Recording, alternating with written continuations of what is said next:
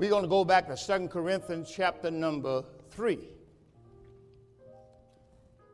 Because you hear that, you should already know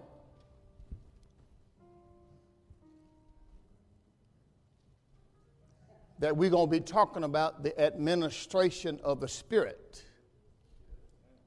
Second Corinthians.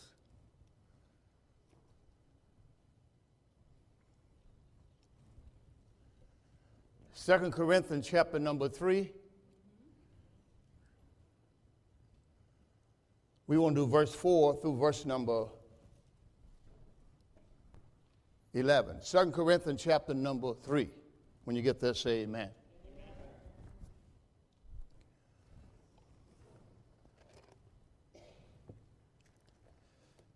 The administration of the Spirit. Say that with me. Administration. The administration of the Spirit. In Second Corinthians chapter number three, uh, we have just finished a six-part special, we called it. Under that six-part special, we told you our Heavenly Father desire. If you haven't gotten that, you need to get that. Uh, let's get right into this now. Uh, Second Corinthians chapter number three. You can look on the screen or you can look on with somebody else.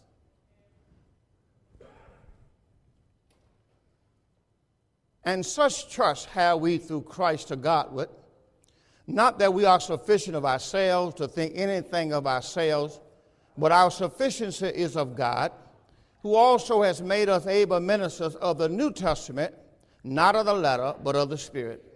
For the letter killeth, but the Spirit giveth life. But if the ministration of death, written and engraved in stone, was glorious, so that the children of Israel could not steadfast behold the face of Moses, for the glory of his countenance, which glory was to be done away, how shall not the ministration of the Spirit be rather glorious? For if the ministration of condemnation be glory, much more doth the ministration of righteousness exceed in glory. For even that which was made glorious had no glory in this respect, by reason of the glory that excelleth. For if that which is done away was glorious, much more that which remaineth is glorious. Now that's, that's what we're going to be talking about for us, a series where we want to go now to our subject, and we're going to go to Ephesians chapter one. We're just going to read verse nineteen and twenty, and you can take your seat. From the book of Ephesians, chapter number one, verse number nineteen and twenty. You can do those two verses.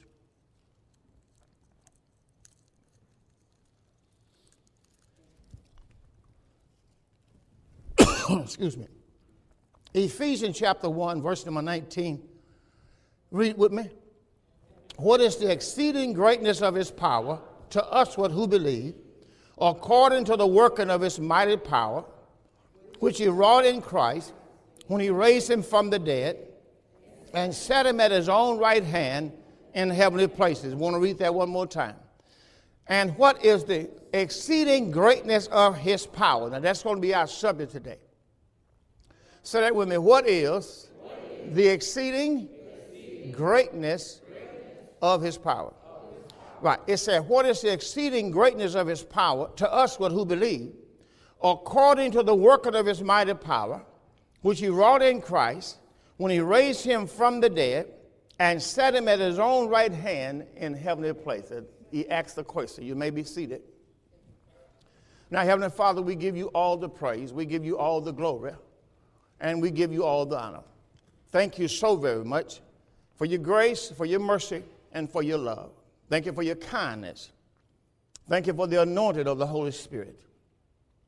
Thank you for leading us and guiding us and helping us, teaching us your word. We bless you, we praise you, we appreciate you. In the precious name of our Lord Jesus, we pray. All that agree with that prayer says, amen. Amen. Amen. Amen. What is the exceeding greatness of his power? please, just for me. Just do it for me. Nobody else, just for me. My way or their way, do it for me. What is the exceeding greatness of his power? Say that with me. What is the exceeding greatness of his power? Yeah. Now, he's talking to them that believe. Now, we're going to show you a lot of things in the Word of God. Okay, I'm sorry. We're going to show you a lot of things in the Word of God. Amen. Now, we have taught part one, two, three, four in this already. But now we are in like tape number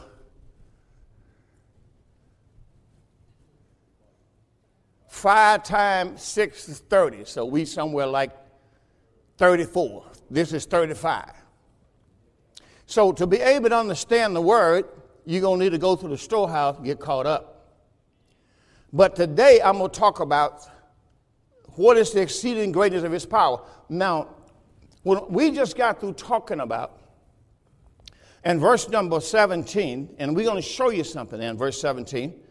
Um, I don't know, can we do this on the Living Bible back there this morning? Uh, if we do, if I want to do it on the Living Bible. Ephesians one seventeen. If we can. If not, I'm going to do it uh, and read it, but we want to show you something what the Living Bible says. Ephesians one seventeen. Now, everything that God's talking about, he's talking about giving you wisdom. We talked about that three, three, three weeks teaching. Giving you the spirit of wisdom, the revelation of the knowledge of him, and also giving you his understanding, wisdom, knowledge, understanding, for a specific purpose, that you may know. Now, what God wants us to know is what Paul knew. Number one is who Christ is. Number two, what God has done. So we see the Living Bible, Ephesians one seventeen, is going to tell you that. Asking God, the, the glorious Father of our Lord Jesus Christ, to give you spiritual wisdom and insight so that you might grow in your knowledge of God. Now, that's another translation, but do you have the Living Bible? All right, just verse seventeen. You don't have the Living Bible in verse number seventeen. Now, in verse number seventeen, it tells you two things that he wants you to know. He wants you to know who Christ is. He wants you to know all about Christ, number one, because this Bible is about one person, that's Christ. About Christ, and then second, what God has done. That's how it reads. Anybody got a Living Bible? That's how it says in the Living Bible. All right. Now, my understanding is twofold. It's number one, who Christ is. This is what you're going to find out in the book of Ephesians. This is what you're going to find out in Colossians. So when you study these books, it's who he is, what he's done. Say it with me. Who he is, what he's done. All right. Now, what I want to do is we're going to talk about today about his power. Now, one of the greatest things you will hear me talk about is God's power. Because I believe that if you are in ministry, whatever you do, you're going to have to understand it's all about the power. Now, if I go back to Jesus' ministry, let's just go before I get too, too far into this. Let's go all the way back to Jesus' ministry, and let's look at the Gospel of Saint Luke, and let's look at chapter four. The Gospel of Saint Luke, chapter four. When Jesus started his ministry, we want to see something that happened in Jesus' ministry. Now, you can go to church, you can be a Christian, but until you understand today's teaching, you have no power. You can't, your life can't change because you don't have any power. You're going to be remain the same, struggling with the same problems because you don't have any power in your life. And you have to understand that God have to give you something to change your life. There's two things we talked about that God gave us. And I want to know how many remember what God gave you. So I'm going to continue to go over a lot of things until you get it. Amen. So it's not enough. Just say, I heard you. But when you walk out this church, or when you live your life defeated, it means you don't know. The enemy destroyed Samson. I'm going to show you today. The enemy destroyed Samson is because he lost his power. The enemy will defeat you if he can take your power, or if he can cause you not to know your power or operate in your power. So this is not a game. It's not a game. This, see, we've been rocking, we've been just rocking back and forth in church. We've just been, amen, right? But we don't have no power. And it won't do you no good to say, praise the Lord and thank you, Jesus, if the enemy has defeated you or is defeating your life. And only somebody knows you and those who are around you. So, but, but it'll never change until you stop procrastinating. You got to get real with God. Something you lacking in your life, and that's the word I'm dealing with today, and that's power. All right, now, when I give you the word power, let me give you a definition for power before I get into the teaching. Because when I go to Luke four, I'm going to do, start with verse one. But power, I'm talking about five words. I'm talking about his rule, R U L E. Because first of all, if you're in a kingdom, Jesus the king, then he rules. Now, if Christ is in you, why is he not ruling? We are the temple of God. We are the place where God lives. So why is he not ruling in me? Why is he not ruling over my life? Second, we're going to talk about the word, his authority. Power is God's rule in your life. It's God's power in your life. Number three is God's might in your life. Fourth is God's strength in your life. See, the Apostle Paul talked about all of this. He said, when I'm weak, then I'm strong. He told you to be strong in the Lord, in the power of his might. So we have to understand, and if you don't, if this stuff is not operating in your life, you, your life is defeated. And then next is his working. His working. So the so Paul's writing, which is the New Testament, has to do with who Christ is and what he has done for us. Those two words is what you're going to look at. All right, now, in, in the Gospel of Saint Luke, thank you very much. In the Gospel of Saint Luke, chapter four, Jesus is going to show us something here. And I'm, I, I don't really want to read all this, but I think I should, and I'm I, that kind of thing, because I want you to know it that bad. The Bible said Jesus began being full of the Holy Ghost. Now, remember, Jesus had just got baptized of John the Baptist in chapter three. So now he, being full of the Holy Ghost, he returned from Jordan and was led by the Spirit into the wilderness. As soon as he was water baptized, the Holy Ghost led him into the wilderness. The next verse says, being forty days tempted of the devil, in those days he eat nothing, and when, when they were ended, he afterward hungered. The devil said to him, if thou be the Son of God, command this stone, that it be made bread. Jesus answered him, saying, it's written. Now, you got to understand what I'm after here. The Bible said in verse one, Jesus was full of the Holy Ghost. But how did he answer the enemy? He did it with the word. And verse number four says, the devil said to him, verse three, if you be the Son of God, command these stones be made bread. Now, we know that was a temptation. But verse four, Jesus said, it is written that man should not live by bread only, but by every word of God. Now, if I go in the word of God, I can find that in Deuteronomy chapter eight. So Jesus is speaking the word, but you got to understand something, Satan is too. So in verse number five, the devil taking him up into a high mountain, showed him all the kingdoms of this world in a moment of time. And the devil said to him, all this power, watch what he offered him. All this power will I give you, and the glory of them, for that is delivered unto me, and whomsoever I will, I give it. Now, the devil was talking about a power that the enemy was going to offer Jesus that was going to be over kingdoms. Remember Nebuchadnezzar, the four armies in the old covenant that came against Israel that God talked about in the book of Daniel. He talked about Nebuchadnezzar. And then Nebuchadnezzar was defeated by who? Anybody know? The Medes and the Persians, right? And then they were defeated by the The Grecians, and then after that was the, the Romans. And so that's when Jesus came, the Romans was in power. And their, their head man was Caesar.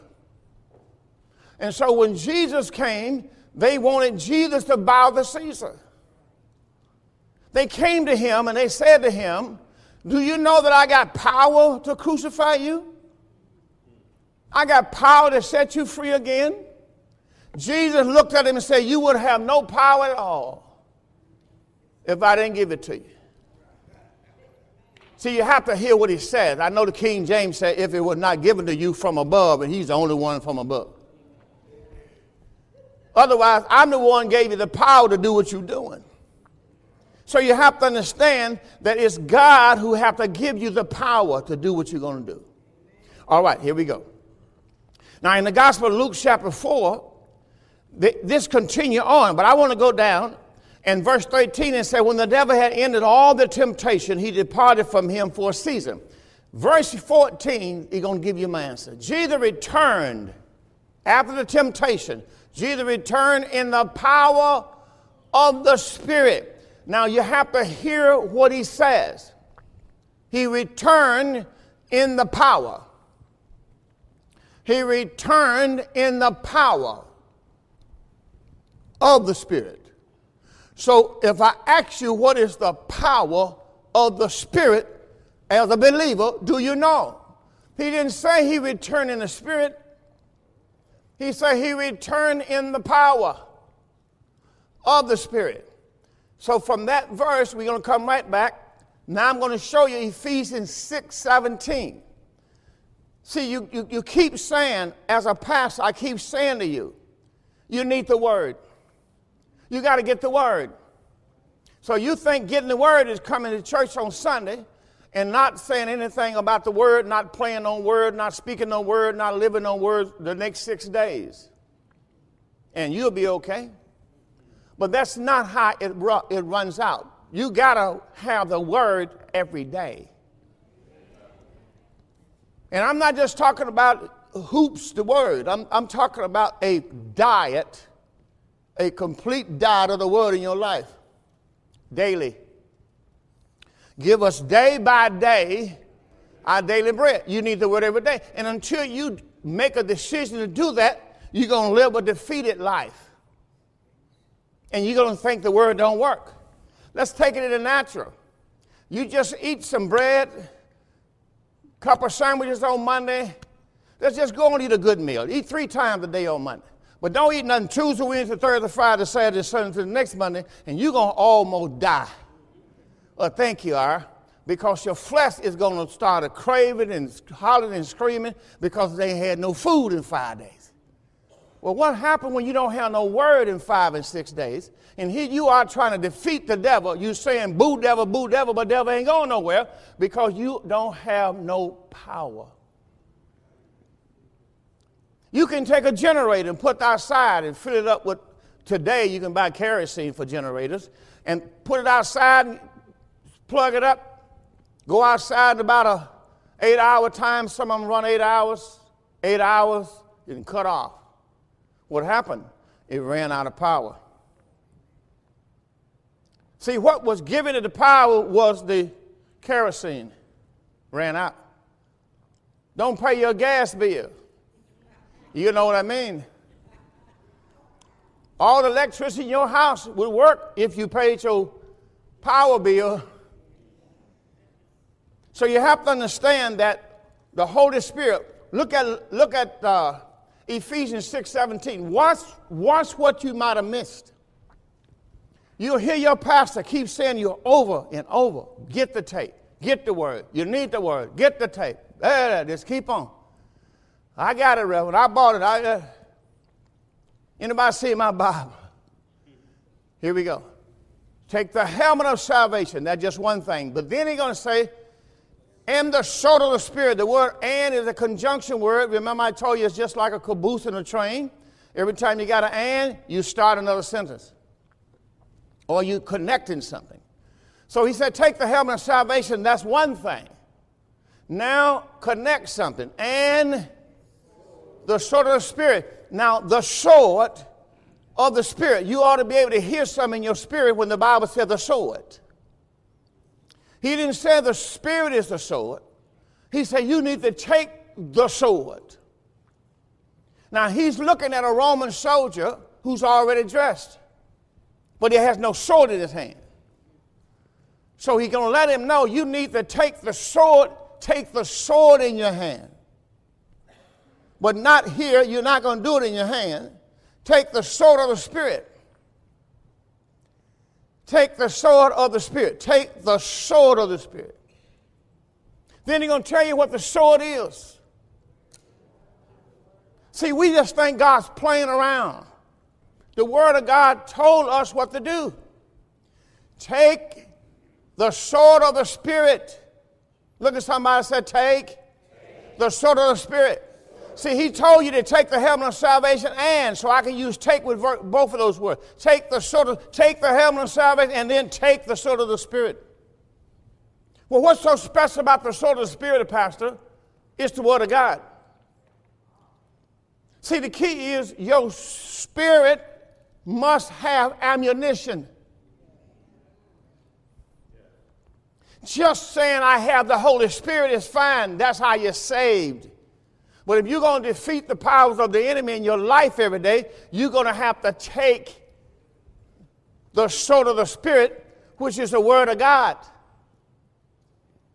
We keep telling people that over and over again. You see, the enemy reigning and ruling your life is because you don't have no power. You not operate in no power. You come to church, you hear the message one time, and you think you got it. Like I said, just eat on Sunday morning and just think you got it for the next seven days. You're going to find your body breaking down. If you practice that same lifestyle for months, you'll find your body going to break down malnutrition. All right, so the other verse don't matter. That praying, no need of praying. Because to do all that, you have to have the power. So we got to understand what the Word of God is. Now, we're gonna, we, we saw what happened with Jesus. He returned in the power of the Spirit. So I can tell you that Jesus had already been there in the words. Let's go back to Luke uh, four fourteen. Jesus had been there in the Word because that's where Israel stopped to get the Word on their way to the Promised Land. It's what Jesus was. So Jesus went through everything they supposed to go through. That's why he went back through the wilderness. He went back to the place where they got the law from. Jesus went back and went through everything themselves. And now he's going to return in the power of the Spirit. He's going to return in the Word. He went and got the Word. And now he said, there went out a fame of him throughout all the regions round about. Before he started his ministry, he went, got the Word. Sure, he had the Spirit. The Spirit makes you a son, but the Word of God makes you def- effective. You cannot rule and reign over spiritual darkness without the Word. And that's what people are trying to do. You can't even rule over the things coming against your own life because you don't have no Word. Second Corinthians, let's go to Second Corinthians uh, chapter number ten. Uh, a lot of us love to quote this one, Second Corinthians chapter ten. All through Paul's writing, he's telling you how he was effective. What happened in his life? How, how, did, he, how, how did he finish his course? Will you finish your course? Will you finish your course? Or will you be defeated in life? Will the enemy take what you have? Or when you get to the end, you'll be like Noah and say, I have my wife, I have my three sons and their wives. We all made it over. If not, the enemy will defeat you. My father died at forty-six years old. forty-six. I retired from General Motors with thirty years of seniority when I was forty-six. My daddy died when he was forty-six. All I can do is rub his head. Couldn't help him. Couldn't do nothing for him. The enemy attacked my mother after I was pastoring with cancer in her head. My mother's still here, ninety-two years old. I looked my mother in the face and I told her she doesn't have to worry about nothing now. Your son or your children is here for you. But I can only speak for myself. And I said to her, mother, you would not have to go out that way. You don't have to even worry about it. We got you prayed up. Because the enemy is not going to take you. My mother is here. That's happened probably forty years ago. My mother is still here in, in a part of this ministry at ninety-two on October the eighteenth. And I'm so grateful. You call my mother on the phone, I don't care what, seven days a week she going to say. First thing she going to say is, you ought to know I'm blessed. She don't want to talk about nothing else. She going to tell you she's blessed because she is. But when you go to my mama's house, I don't care what time of the day it is, she's sitting right there in front of the television watching the Word. Because she realized it was the Word that saved her. When we come into a realization how much we need this Word and realize it's God's power, we're going to change our attitude about the Word. Like I said, you shouldn't have, Christian, you don't, you shouldn't have to tell Christian you need to be at church. You need to get the Word. You need, you, You ha- I do it because I'm your pastor, but you can't live without it. Man cannot live by bread only. Man live by every word that proceeded forth out the mouth of God does man live. And you have to make up your life whether you want to live or you die. You cannot operate in the life of God lazy. Here you, you hear this Sunday, you're not here next Sunday. You may be, you might not. I'm, that's not how you're going to, you don't, you don't do your regular food that way. You got to put yourself on a diet with the Word and say, I got to have this or I'll die. I had a man that lived down the street from me. He's gone now. And his wife. When I moved to, in the neighborhood I'm in, they would walk every day. My wife and I would see them. They would walk up and they. Oh, I mean, they were probably late nineties, uh, late eighties or nineties. They were way up there. But they would walk every day, and I said something to him. He's a believer. And I said something to him. I said, sir, why you walk your wife up and down here every day? He said, if she don't, she'll die. He said, when you stop moving, you'll die. He said, so every day we get up and we walk. Because I'm not going to die, I'm going to live. And that's one thing that he did every day. He would get up and move. And that's one of the things I look at in the Word. If I found out where God's life at, and I found out where God's power, I have to have that. I got to have his power to live. What is the exceeding greatness of his power? Now, what I want to do, when I first heard this, I thought of Samson.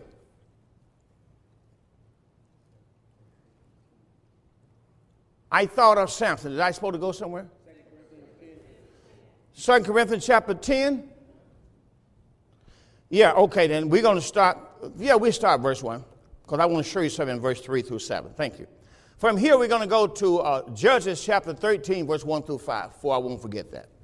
Paul says, now I myself beseech you, Paul says, by the meekness and gentleness of Christ, who in present... who am based among you and being absent I'm bold toward you. But I beseech you that you may not be bold when I am present with confidence wherewith I think to be bold against some, which think of us as if we walk according to the flesh. So that's what he thought about Paul. Paul said, let me tell you something. I don't walk according to the flesh. For though we walk in the flesh, we do not war after the flesh. So he's going to tell you this is how you operate spiritually. He says, for the weapons of our warfare, they are not carnal. Remember, somebody said the sword of the Spirit. Right, and, and don't we'll write down Hebrews four twelve. We go there next before I forget it. Then we go to Judges. But it says, for the weapons of our warfare are not carnal, but they are mighty through God. The weapons of our warfare, they are mighty through God.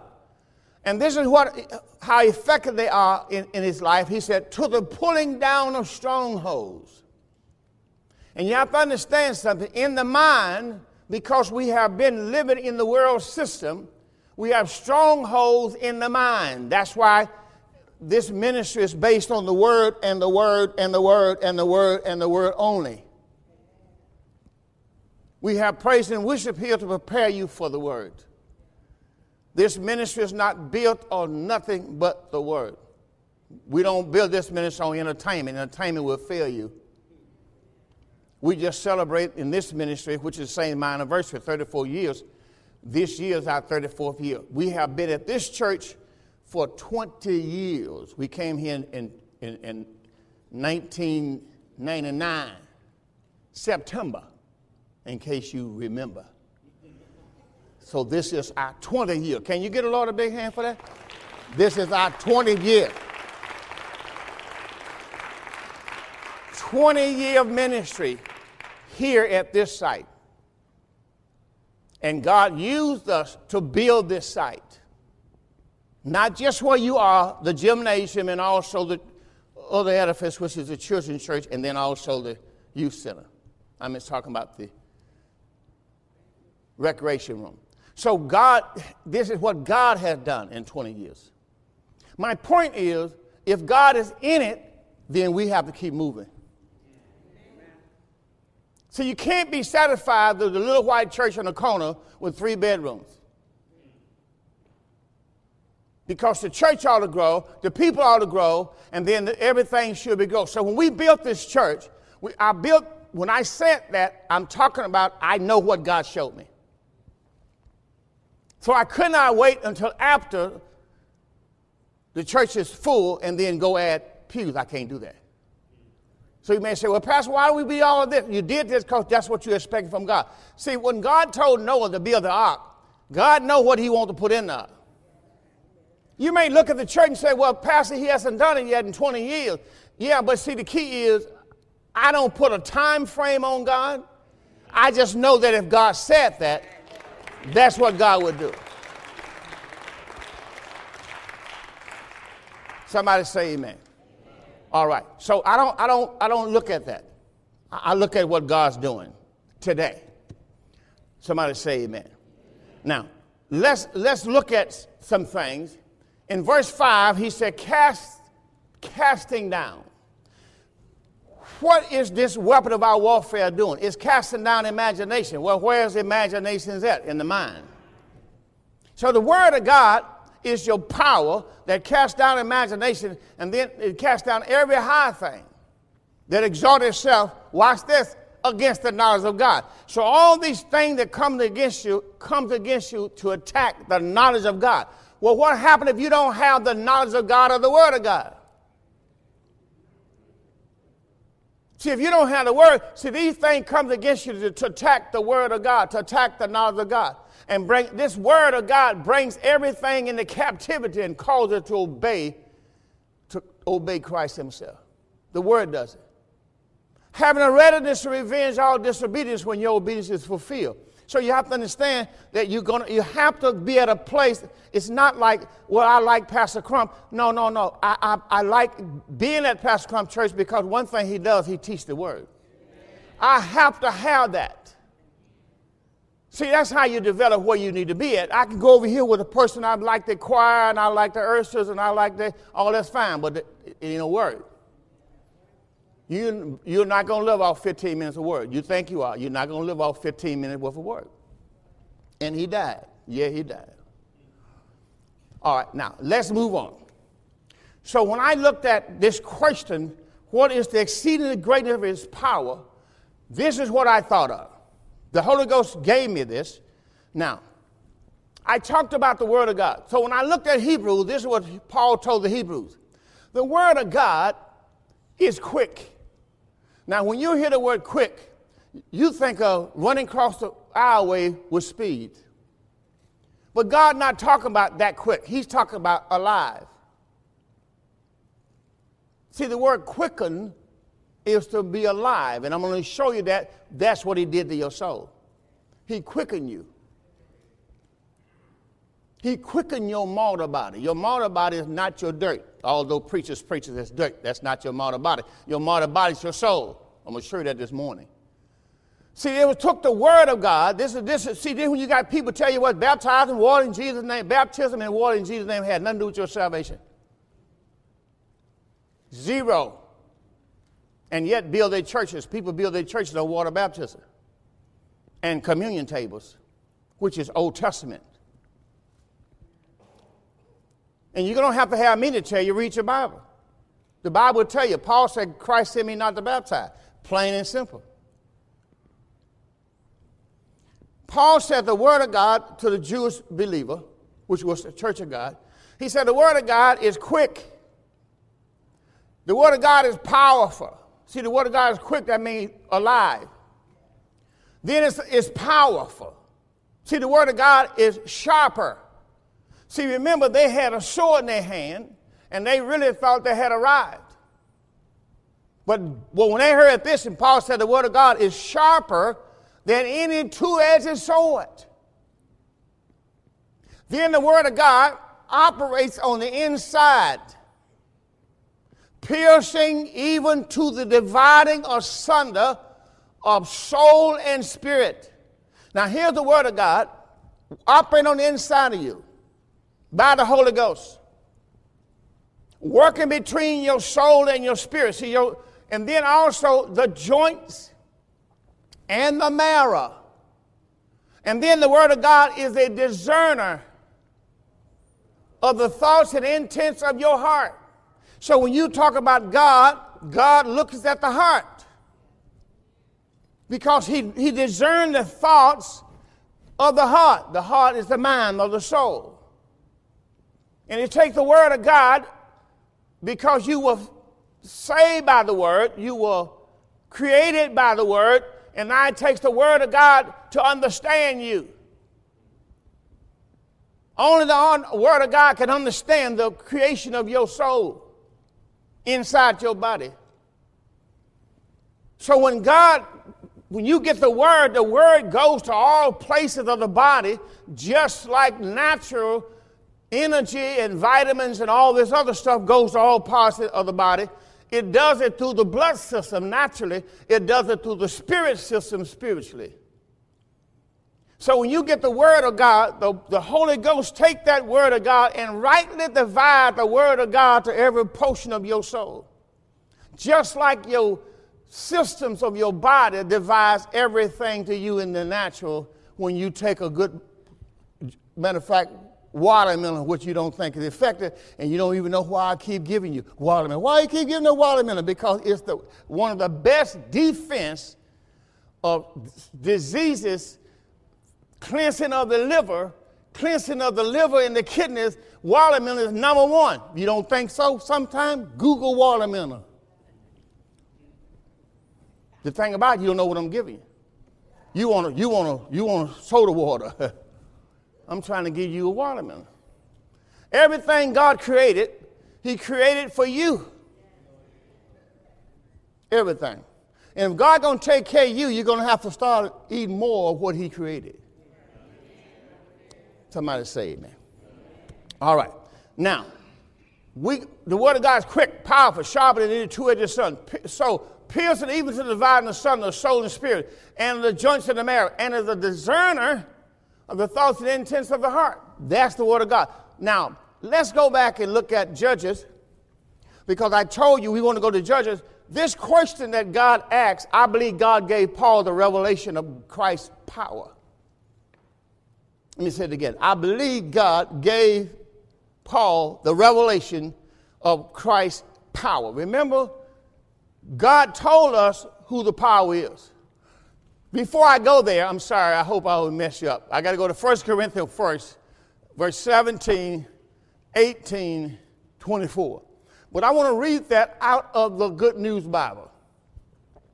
First Corinthians chapter one, verse seventeen, eighteen, and twenty-four. See, the reason why we don't do baptism in the water anymore, because that's the tradition of men. If you get in the words, you'll see it. See, the Apostle Paul is the apostle of the Gentiles. We live in a day where man say, we are your apostles. I don't fuss with man. I don't argue with man. But Paul is my apostle. Because he's the apostle of the Gentiles.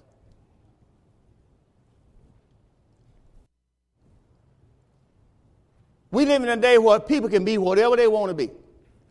Frankly, I don't care. It just doesn't bag it up in the book. The Bible said he gave some. And that word gave is past tense.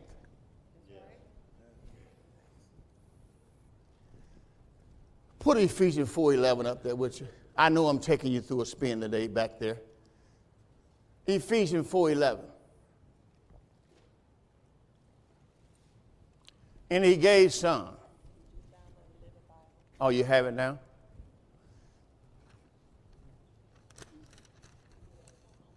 Can you get Lord a big hand? This is awesome. They just downloaded the Living Bible, so we all right. So that means we're going to look at Luke, I mean, uh, Ephesians one seventeen. That's what I asked for on the Living Bible. All right.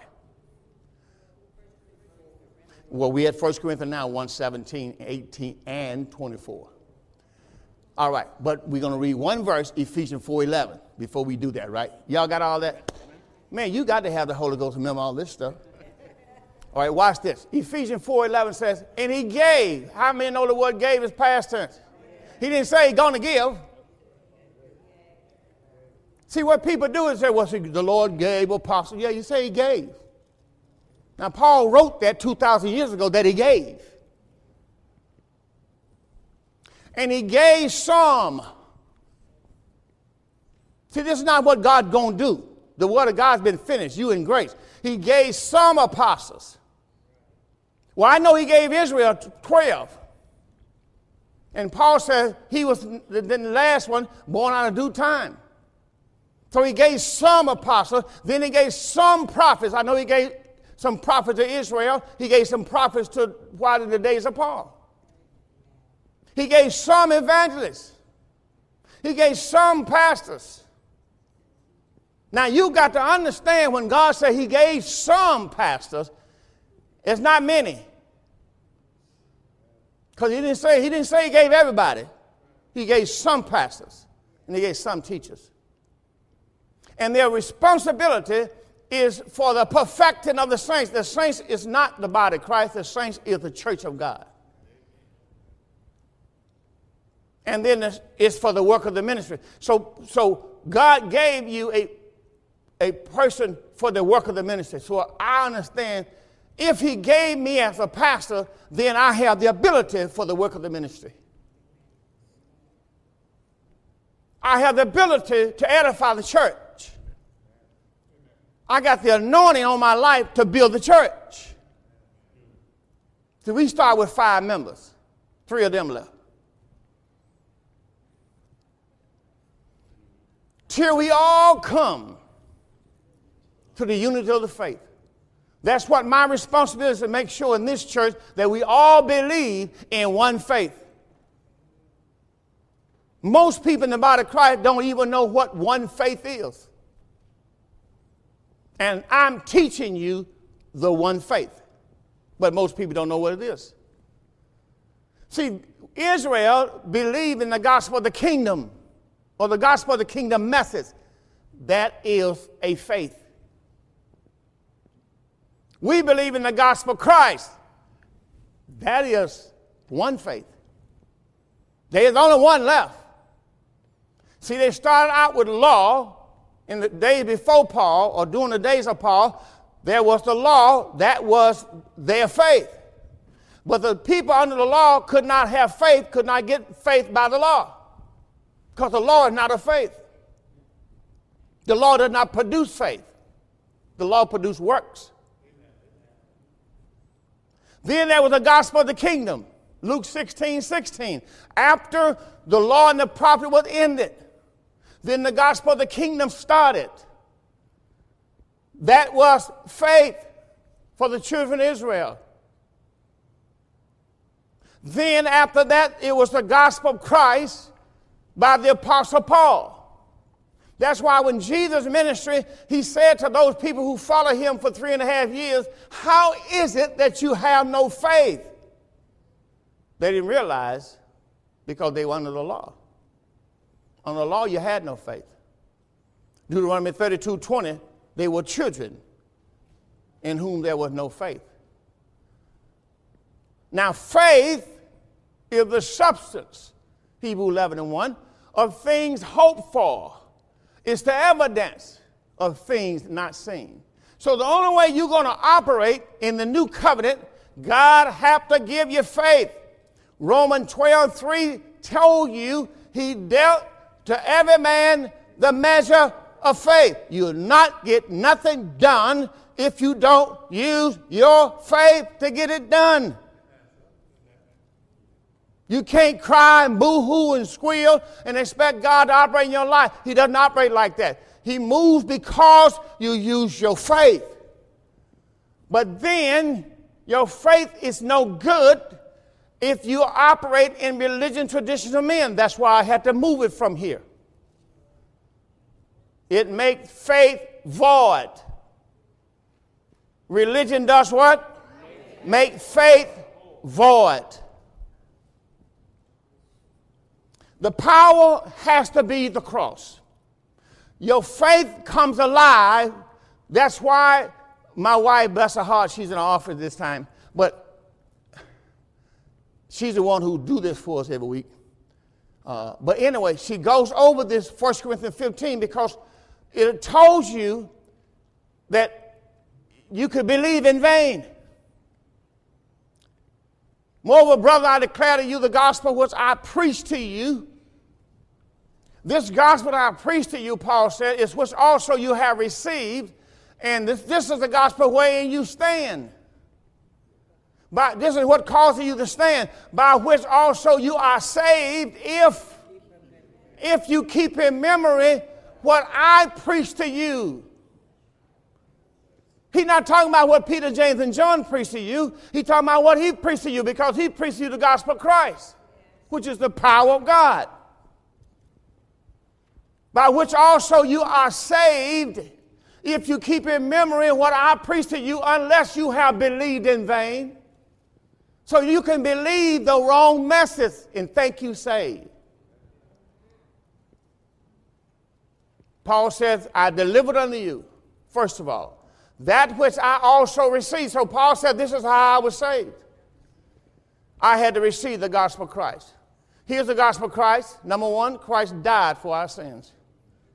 Everybody got a cross on their on their building. Some got crossed in their left pocket. Some got crossed in their right pocket. Some got crossed and hanging down to their waist, but they don't believe in it. And they don't preach it for your salvation. While they've been over on the communion table giving you the communion, the cross is all over the table. And they tell you, when you take communion, get rid of your sin. When the preacher baptizes you in water, his cross is hanging in the water, and he tell you the water is for your, wash away your sins. Don't understand. The Bible said Christ died. First Corinthians fifteen says, I deliver to you first of all that which I also received, how Christ died for our sin. Christ died on the cross to pay for our sins, according to the scripture. And that he was buried. Why was he buried, Pastor? Because he had to put him away. He had to bury the old man. Because you could not have a resurrection if there was never a burial. God resurrect no seed unless he first bury it. And that's why the Bible told you in Galatians three sixteen that there's one seed in this Bible, and that's Christ. God buried Christ, but in three days, God raised him from the dead. Not to Abraham or his seed was the promise made. He said, not seeds, no seeds. He, there's only one seed in the Bible, and that one seed is Christ. That's how God knows if he put this one seed inside your heart, he can raise you up a new creation. And that new man in you make you the body of Christ. You are the body of Christ because God has put Christ in you, the seed. Now you become the body of the seed. In the beginning, God brought the woman out of the man. New Testament, God put the man in the woman. I know how God do things. Somebody say amen. Amen. So we the church, the woman, where's the, where's the seed? It's in the woman. Oh, look what God did. God put the Christ in you, the hope of glory. Everything you need is on the inside of your chest. If you just will believe. Somebody say amen. Amen. All right. To whom God would make known what's the riches of the glory of this mystery among the Gentiles, which is Christ in you, the hope of glory. Now, let's go, let's go to work. We got another ten minutes here, and we're done for this nine o'clock service. Are you enjoying the word? Yeah. Now, First Corinthians one seventeen, that's what I got back there. We're not going to go there yet. We're going to First Corinthians one seventeen, eighteen, and twenty-four. And while I'm in seventeen, I'm going to do that out of the, after I do it out of the King James, then I, I'm going to, before I leave, I want to do it out of the, well, while I'm at seventeen, I want to show that. Watch what it says, because he's showing you the power. He says, Christ sent me not to baptize. See, when we used to preach a lot of stuff, I didn't have the revelation of the mystery. I got it now. Let me say it again. We used to preach a lot of stuff because I didn't have the revelation of the mystery, but I got it now. Yes, you can see I said this for my tape, not, not just for you. We on YouTube, we on a lot of different places, podcasts and all this other stuff now. Spotify, you know all them names, right? Facebook, you just name them. We, on, we, we out there now. So there's a lot of people hearing the word. I got people contacting me from, from Africa. That's all I know, someplace. But I had a dream when I first came into ministry. And my wife said, we ain't going there. I said, amen, like. Because they didn't let me come back. When I, when, when I saw the guy grab me by the hand and said, man of God, that's the last I remember. I was walking me up. I would turn around crying. So when people called me talking about we, we, we respecting the man of God, he, he, they've been sitting me, we respecting the man of God, Kenya, all kind of place. Pray. That's all I can tell them. Pray, pray, pray. Somebody say amen. Amen. My ministry, first of all, is to make sure I minister to you. Amen. That's my first priority. Like I says, let me move on. Here we go. For Christ sent me not to baptize. Now watch what it says. I, am I in the, uh, watch what it says, not to baptize, but to preach the gospel, not with the wisdom of words, lest the cross of Christ should be made none effect. Now you got to understand something. The cross of Christ is where your power lies. Let me say it again. I'm going to go to, I'm going to get the judges out for this. And the whole question with Samson was, where did his great power lie? So look at somebody and say, where's the power? Here, mama, you're right here. Hello, mother. There's Mother Joan there. Amen. Watch this. Where's your great power? Look at somebody and say, where's your great power? See, you need to know where your power at. If you don't know where your power at, do you understand? You don't know what the enemy is trying to do for you. You know what the enemy is trying to do. See, the key is he wants to take your power. That's why Galatians five seventeen. Can you go to Galatians five seventeen? Come right back to Ephesians. I'm sorry, First Corinthians one seventeen. What does the enemy want to do? What did Paul tell you? Galatians five seventeen says, for the flesh lusts against the spirit. So you got to understand something. Paul, Samson had Delilah. You got the flesh. Anybody that operates in the flesh will come against you. It ain't just your flesh. If you're around anybody that's fleshy, they will come against you because you are spirit. Look at somebody and say, I'm spirit. I'm spirit. See, I'm born of the spirit. The See, the Bible told you that if you are joined to the Lord, First Corinthians six seventeen, if I'm joined to the Lord, I'm one spirit. So you are spirit now, and you got to understand anybody else that fleshes will come against you. Why they come against you? Because the flesh lusts against the spirit. The flesh works against the spirit, and then the spirit works against the other. So you got to understand, these are a complete standoff. Neither one of them giving in. Flesh not going to help you. Spirit not going to help you. That's why you get your clothes ready Saturday night. You get up on Sunday morning running for stuff, you can't find nothing. Why? Flesh not going to help you. You got to get dressed Saturday. I'm, I'm here to help you. Your flesh's not going to help you. That's why so many people can't get on time. They think the flesh's going to help. Oh, I'll get that in the morning. No, you ain't. You get up in the morning, you're going to have a blue suit, and a, a blue sock and a brown sock. You're going to have stuff that don't match.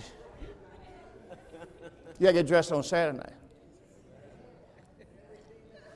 The flesh lusts against the spirit, and the spirit lusts against the flesh, just like Samson and Delilah. They wasn't going to make it. Because one is flesh and one is spirit. They have a different mission. One is to find out where your strength at so she can take it from you. The flesh lusts against the spirit. If you ever find out where your strength comes from, he's going to want to keep you from it. So the flesh knows that you got to have the word.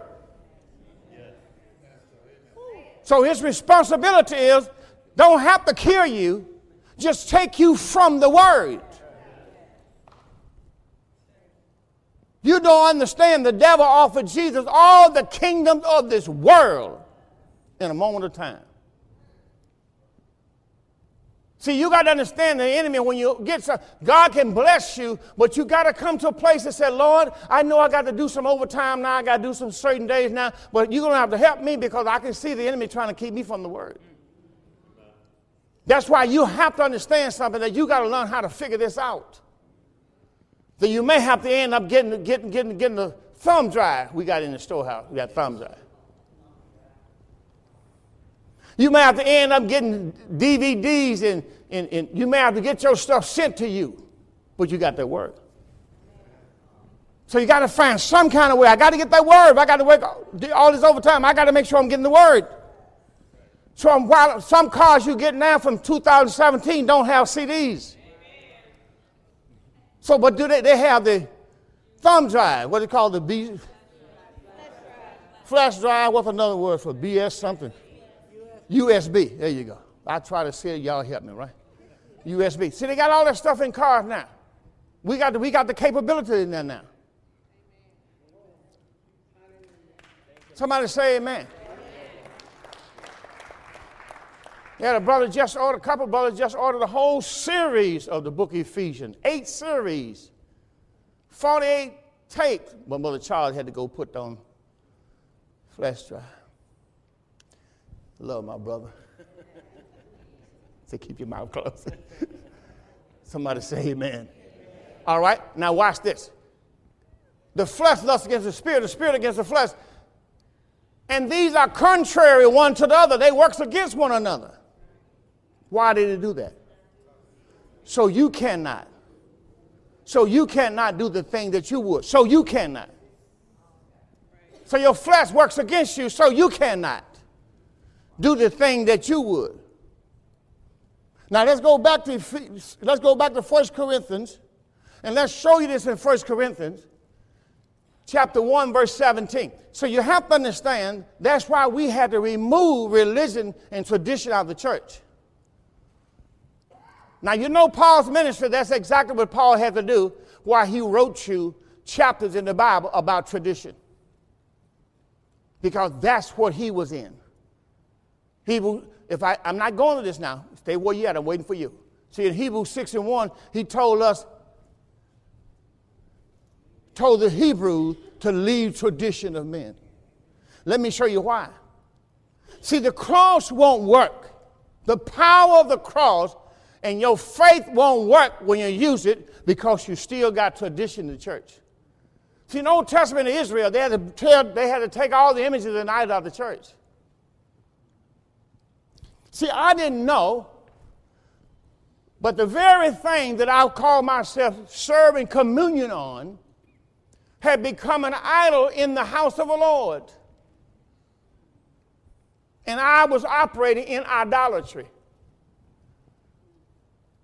Anything that tries to replace Christ is idolatry.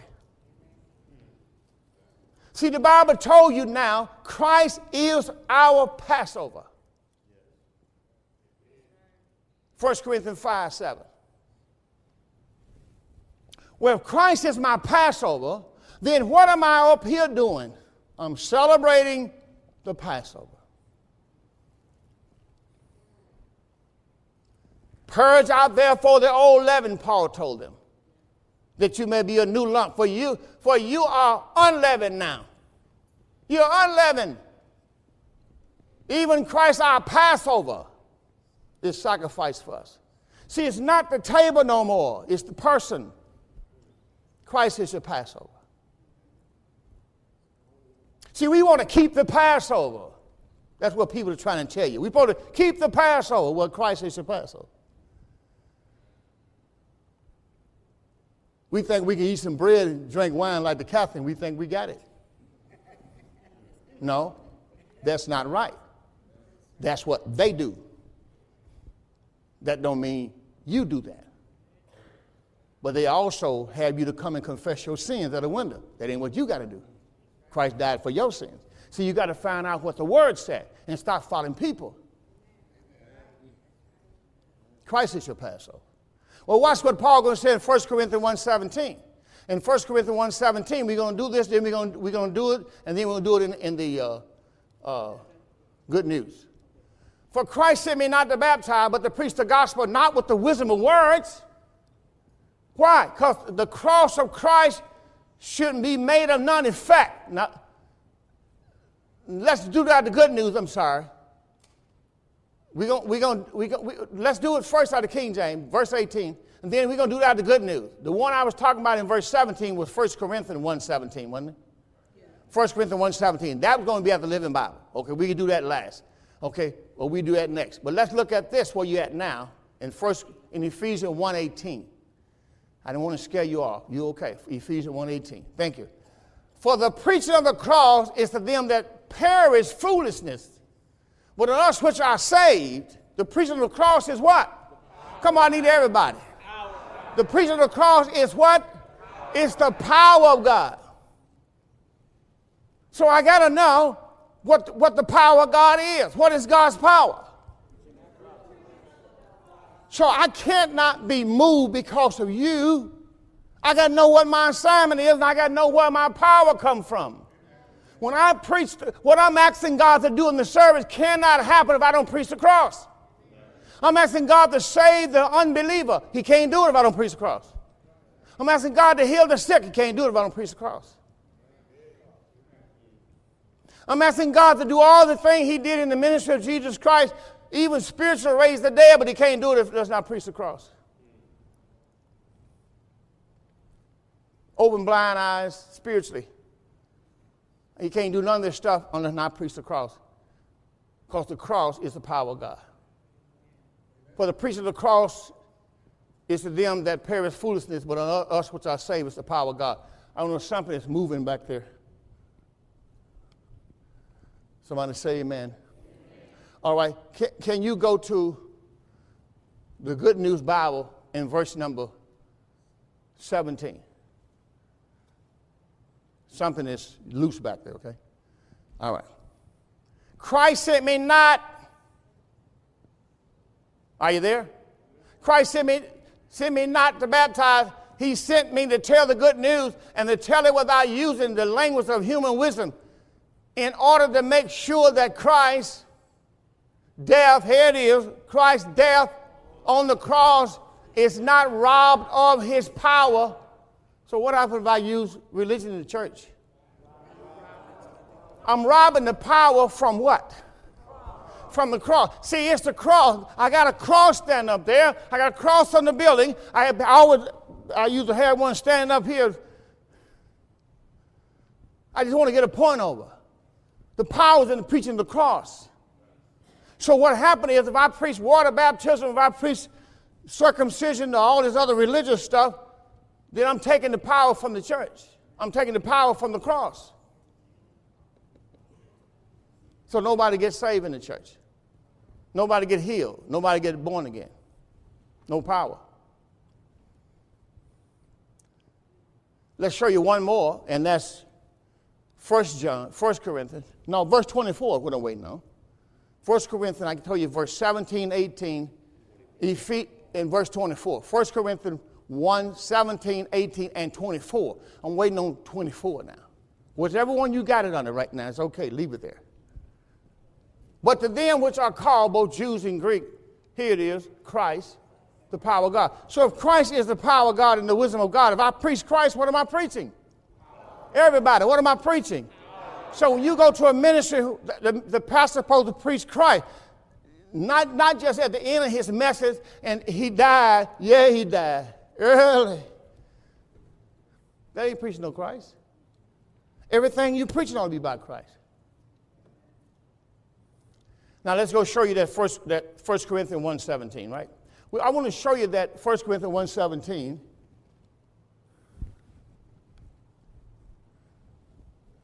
First Corinthians,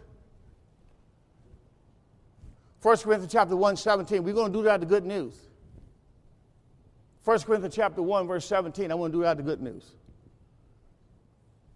Okay, that was me. So just keep going. First Corinthians chapter one, verse seventeen. I have the good news.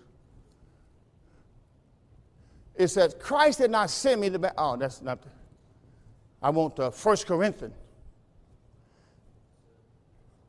Is that right? No, I want Ephesians one seventeen. I'm sorry. First thing I gave you, and I told you two things that I want to make sure you understand. Paul is preaching about Christ and what Christ had done. Ephesians one seventeen out of the Living Bible is what I'm waiting for. And then we're going to go. Ephesians one seventeen. Oh, it's all together. I have never stopped thinking of you. I pray for you constantly, asking God, the glorious Father of our Lord Jesus Christ, to give you wisdom to see clearly and really understand, here it is, who Christ is. Somebody say who Christ is. Who Christ is. So why does God want you to have this wisdom? So you can know who Christ is and all that he has done for us. Can't you see that's how the whole Bible, the New Covenant, is broken down, who he is and what he's done for us. My time is up. I thank you for yours. Can you get Lord a great big hand?